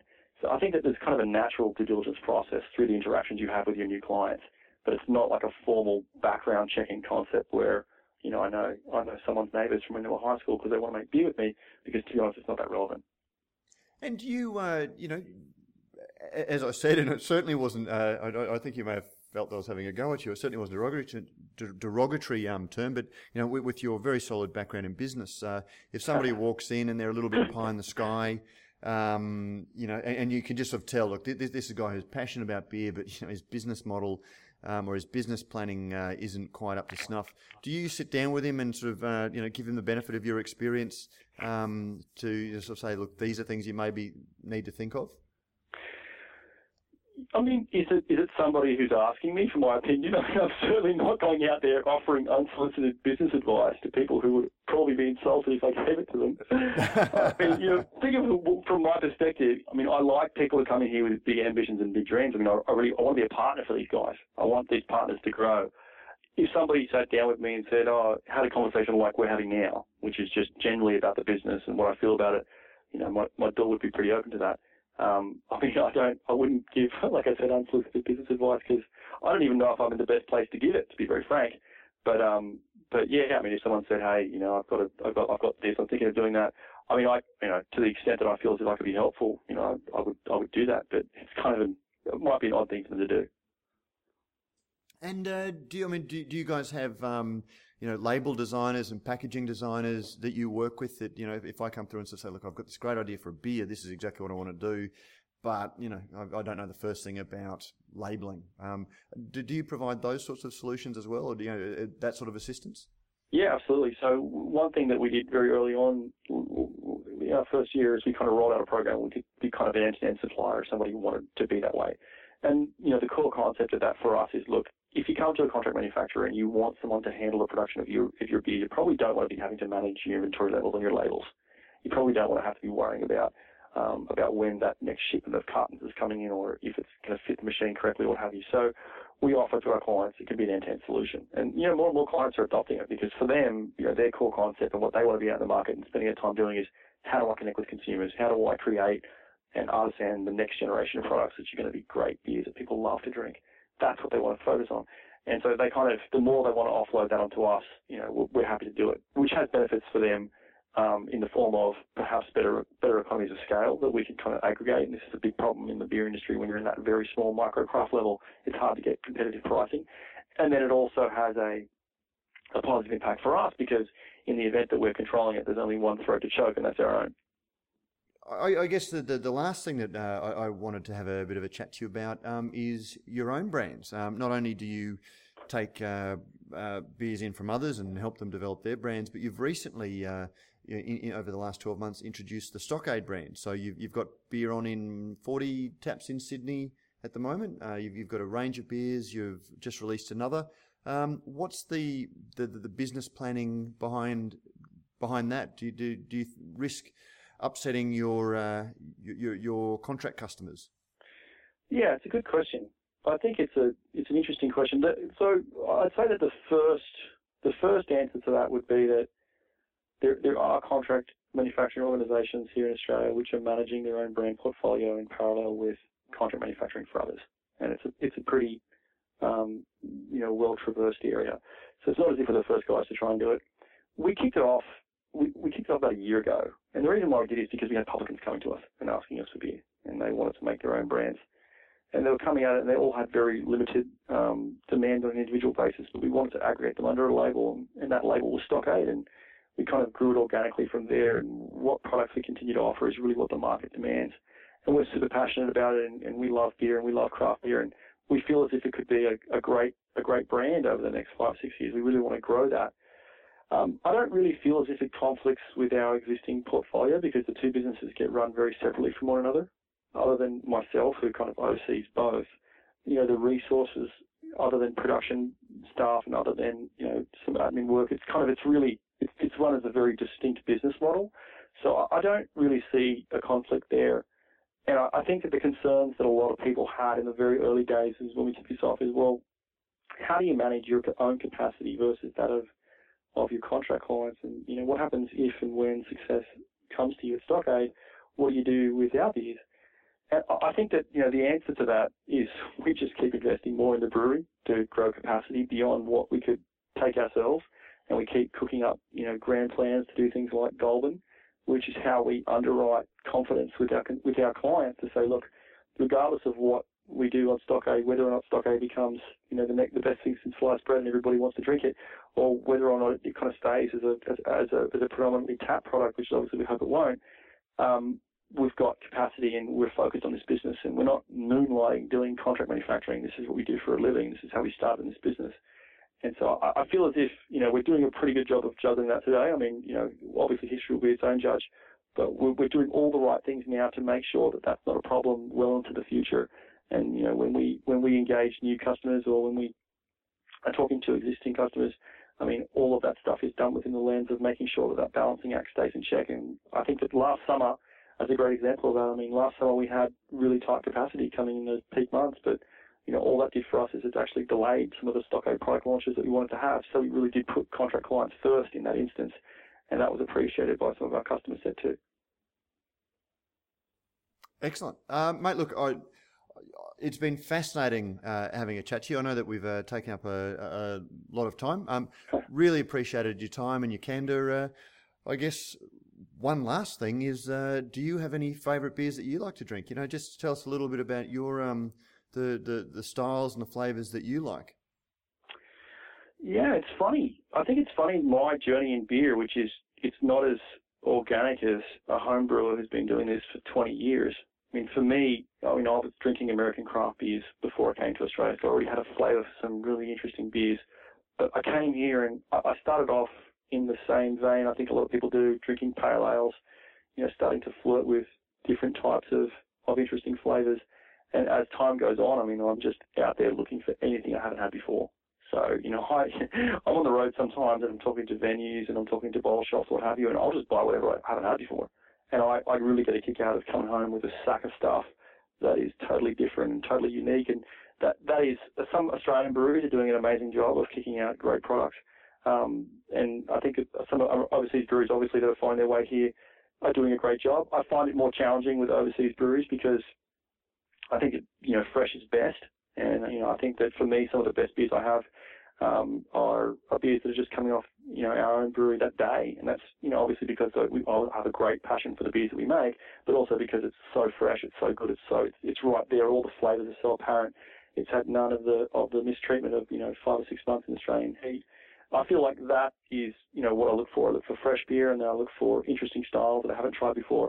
And that would be everything from red ales to oyster stouts to IPAs to, you know, anything, even good European lagers and Belgian triples. I mean, that's stuff that I can appreciate any day of the week. And um, I look forward to, to, to making some of that stuff ourselves for our clients and our own brands and just keep drinking as it becomes available to me. You brought up that dreaded question of, um, you know, beer quality as it, as it goes out. So I might just uh, quickly uh, tickle that one for a, a, a second. Do you think that's going to be an issue for craft brewers going forward? You know, um, we talked about the large brewers, uh, the, the large retailers. You talked about the benefits that they have to the industry.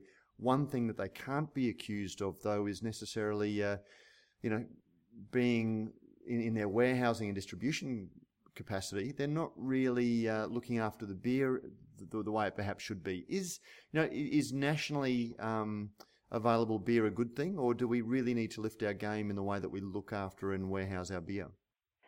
Yeah, I mean, some of my clients use cold storage for their beers.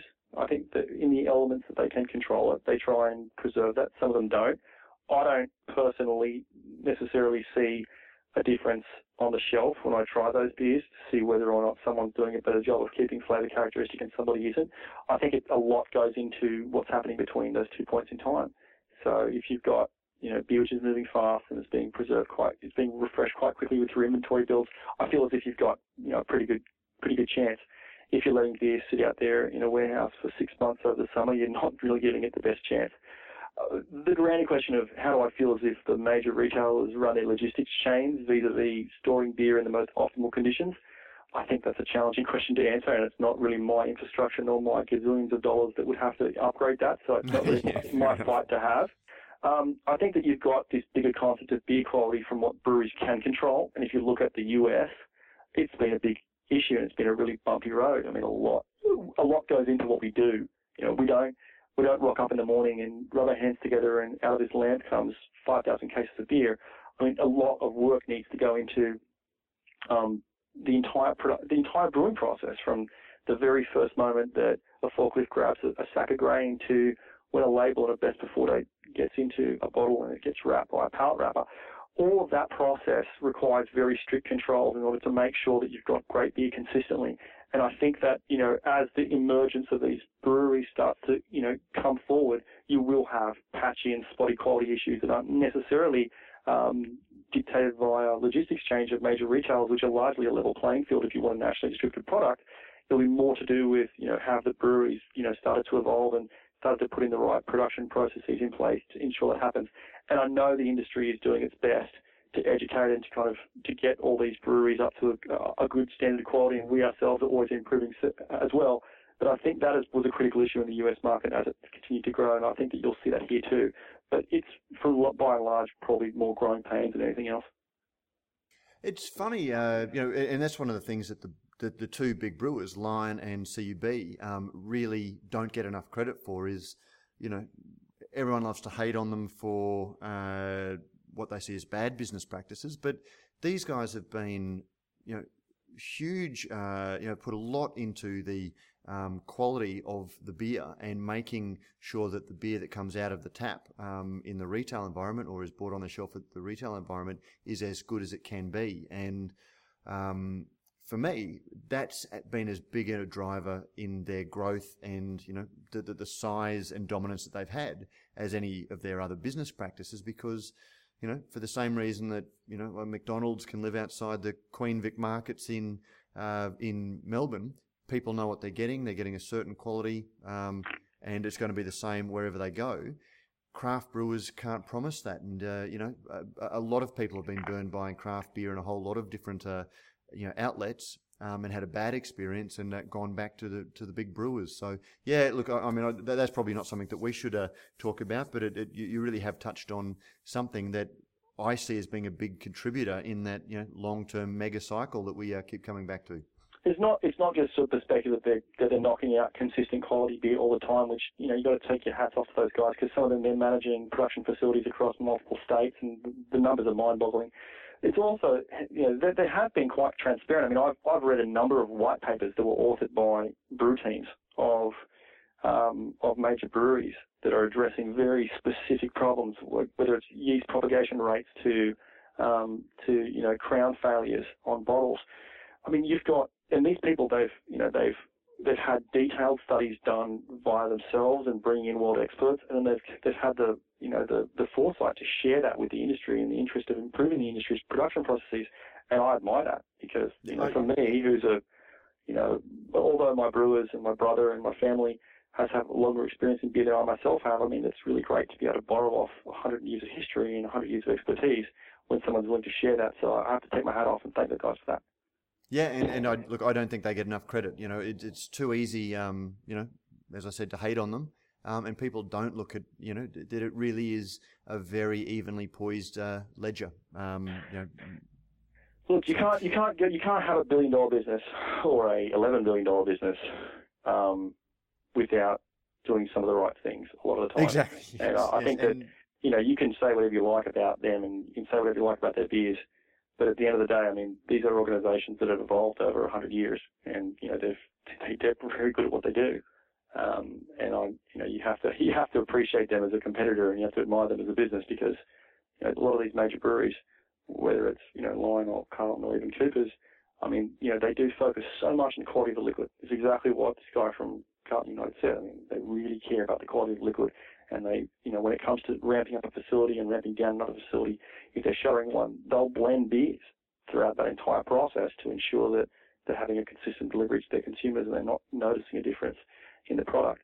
I, you know, I mean, that's that's a very um, large uh, orchestra to have to to manage on a on a, on a beat basis, but they managed to pull it off. And I, you know, from somebody who runs a business which is growing and you know all the challenges that come with that, I, I have to admire them for that.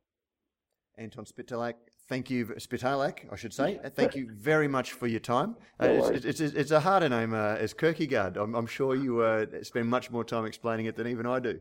Oh yes, you would be surprised. It's been a, a significant portion of my life spelling it over the phone. uh, just do what I do, shorten it to Kirk whenever you order a taxi or Chinese food. But uh, Anton, thank you very much for being so generous with your time. Thank you very much for your support of uh, Australian Brews News and particularly Radio Brews News. And uh, hopefully, I'll get to sit down and have a stockade with you uh, very, very soon. I would love that. Thanks, Matt. Take care.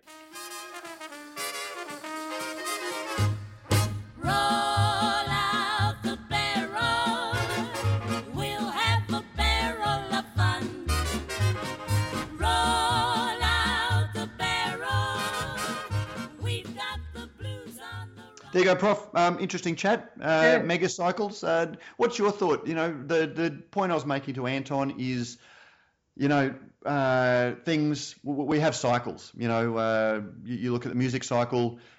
Uh, you, you had Pat Boone. You have Elvis and the Beatles. Excitement. Then suddenly uh, everyone wants to. You know, the, the Beatles start not playing straight rock and roll. They start experimenting. You've got Sergeant Pepper's, and before you know it, you're suddenly in the disco era. Um, craft beer, are there some parallels there? You know, we had boring staid beer. Suddenly we had Little Creatures, the you know, uh, Sierra Nevada, those beers. Are we in the Sergeant Pepper's phase of craft brewing? Yeah, I don't know. I think we're probably, yeah, we've maybe. Look, at the end of the day, there's still, uh, there's still a lot of um, Mamma Mia and Dancing Queen out there, but we're also starting to get into a little bit of the stuff from Arrival that people sort of, you know, don't really remember. But if you listen to it, it's actually pretty good.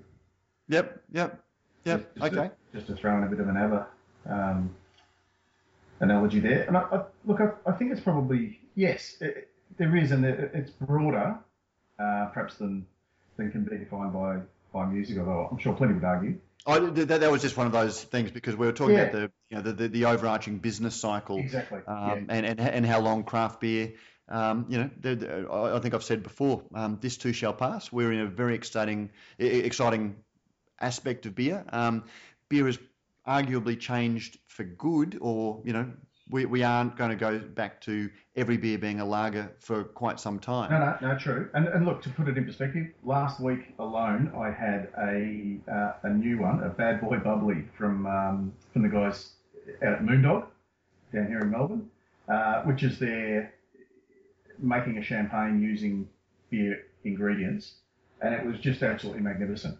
In the same week, you know, I followed up with uh, Four Pines Kolsch, which arguably is kind of, I guess, you know, it's it's that 10 overs, none for 40, a, a line and length beer that you can you know, give to just about anyone, and they'll go, oh, this is really nice, but it's not, you know, uh, earth shattering in terms of its um, big end flavours and that sort of thing, but it's a beautifully crafted, well balanced, very drinkable beer.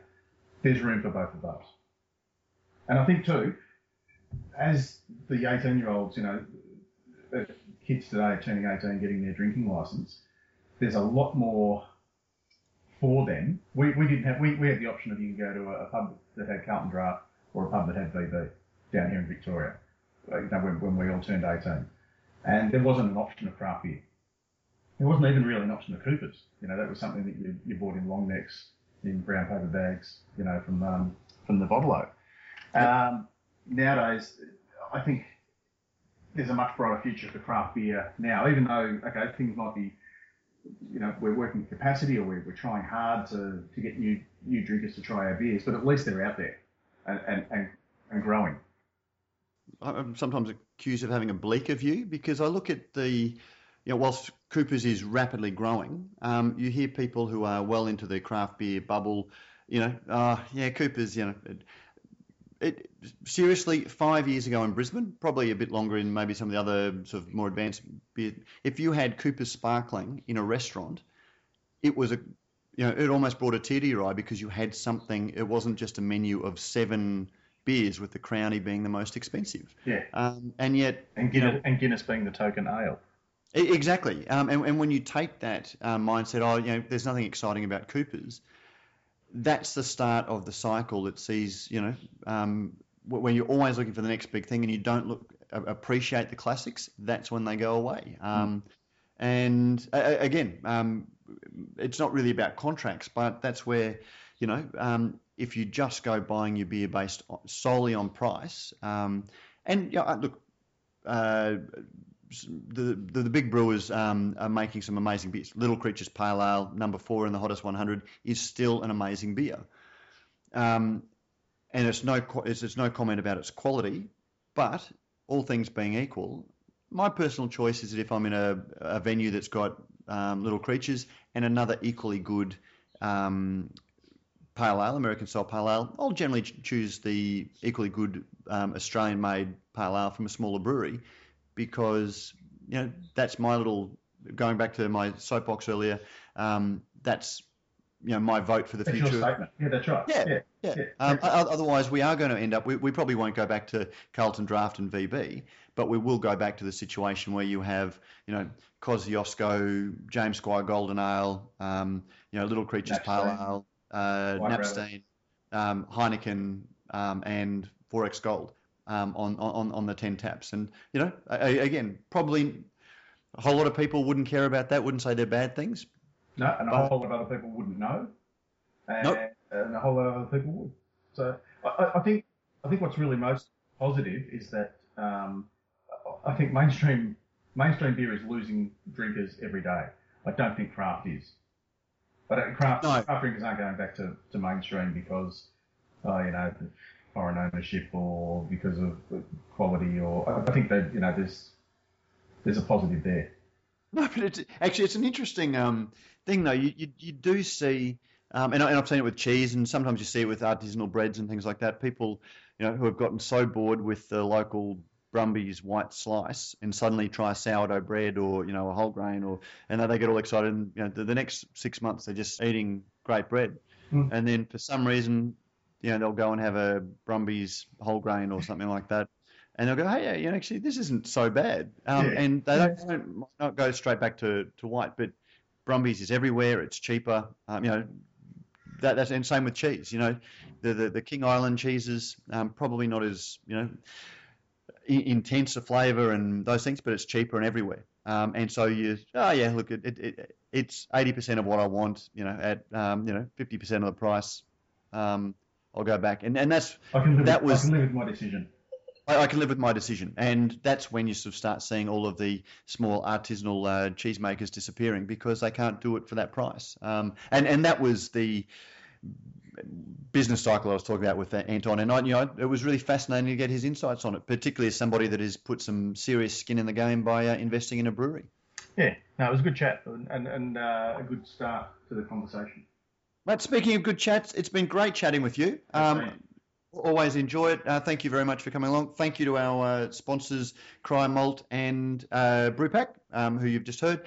Um, Prof, if people want to, you know, if they haven't had enough of the Prof uh, in your musings herein, uh, where can they uh, follow you on Twitter, Facebook, those sorts of places? Yeah, uh, Beer Blokes and uh, and Pete Mitchell. Pete Mitchell at Facebook and Beer Blokes on Twitter. And this week, this weekend, this weekend at the um, Great Australasian, uh, the Great Australian Beer Festival down at Geelong. Geelong? Come and And uh, it. it, it, it's festival season. You've been people have been seeing a lot of the Prof around the place. Yeah, yeah, we had Ballarat a couple of weeks ago, which was lovely. And, uh, then we've got uh, Bendigo coming up on the 28th of March as well. Beautiful. Um, and I'm uh, Matt Kirkegaard, best known as uh, Good Beer Matt on Twitter, uh, Beer Matt on fa- I think Good Beer Matt on Facebook. Um, search Good Beer Matt, and uh, you'll find me in your favourite uh, social media stream. Yep. Prof, till next time, we've got a couple of, uh, we won't say too much because it's always hard to schedule, and sometimes you know, our regular loyal guests uh, get upset when we promise somebody and then you know, six months later finally trot them out. Um, but we do have some great guests that we're coming on, so uh, stay tuned. Thank you for your support, listeners, and uh, until next time, uh, remember drink less, drink better, drink for flavour and not for effect. And drink fresh, drink local.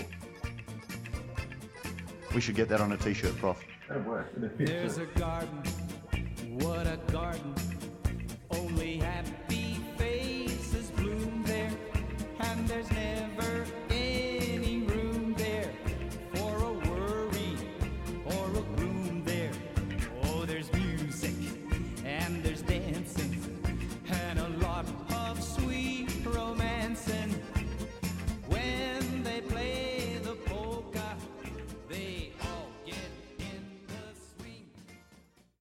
And we're out.